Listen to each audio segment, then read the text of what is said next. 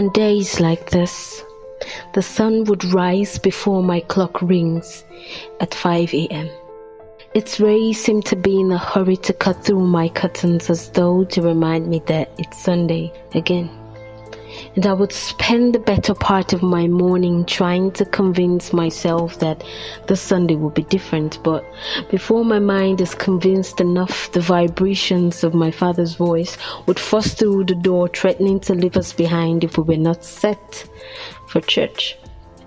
And like rushing water through a broken pipe, my mind would get flooded with unreasonable whys for not showing up. Like, I don't have the right dress to I can't find the matching shoe or I don't know what to do with my hair till my stomach doesn't feel so good. But to be honest with you, the ultimate reason has been my being sick and tired of pretending every Sunday that I listen to the sermon preached in that I would have to lie every time I'm asked how was service today.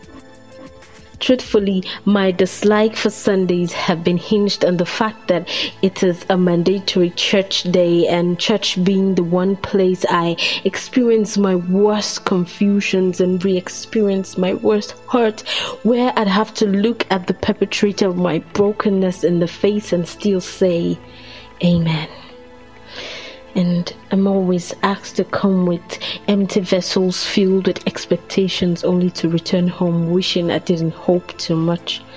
Sundays. Sundays bring to my heart stable reminders that I don't measure up to my church's tradition. So almost every Sunday I'm questioned why my skirt's too short or my hair's too long or my lips too dark or face too white. I wonder, don't they see that it's my heart that matters?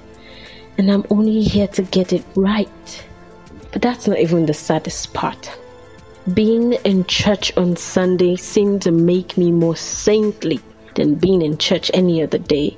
And so my absence on a Sunday is like a pointer that I could be a backslider. Oh well, the good brethren would always visit, and I will tell them I fell sick sick from church rituals and the condemnation from the pulpits and the cold that steams from the pews and hypocrisy from the front seaters.